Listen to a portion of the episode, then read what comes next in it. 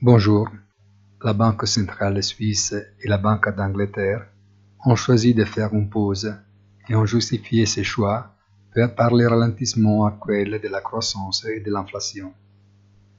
Mais le choix de la vieille dame apparaît plus difficile avec un vote loin de l'unanimité et quatre membres sur neuf qui auraient préféré une nouvelle hausse des taux directeurs. Et les marchés semblent s'être rendus compte que trop d'enthousiasme était mal placé et commencent à revoir leur stratégie.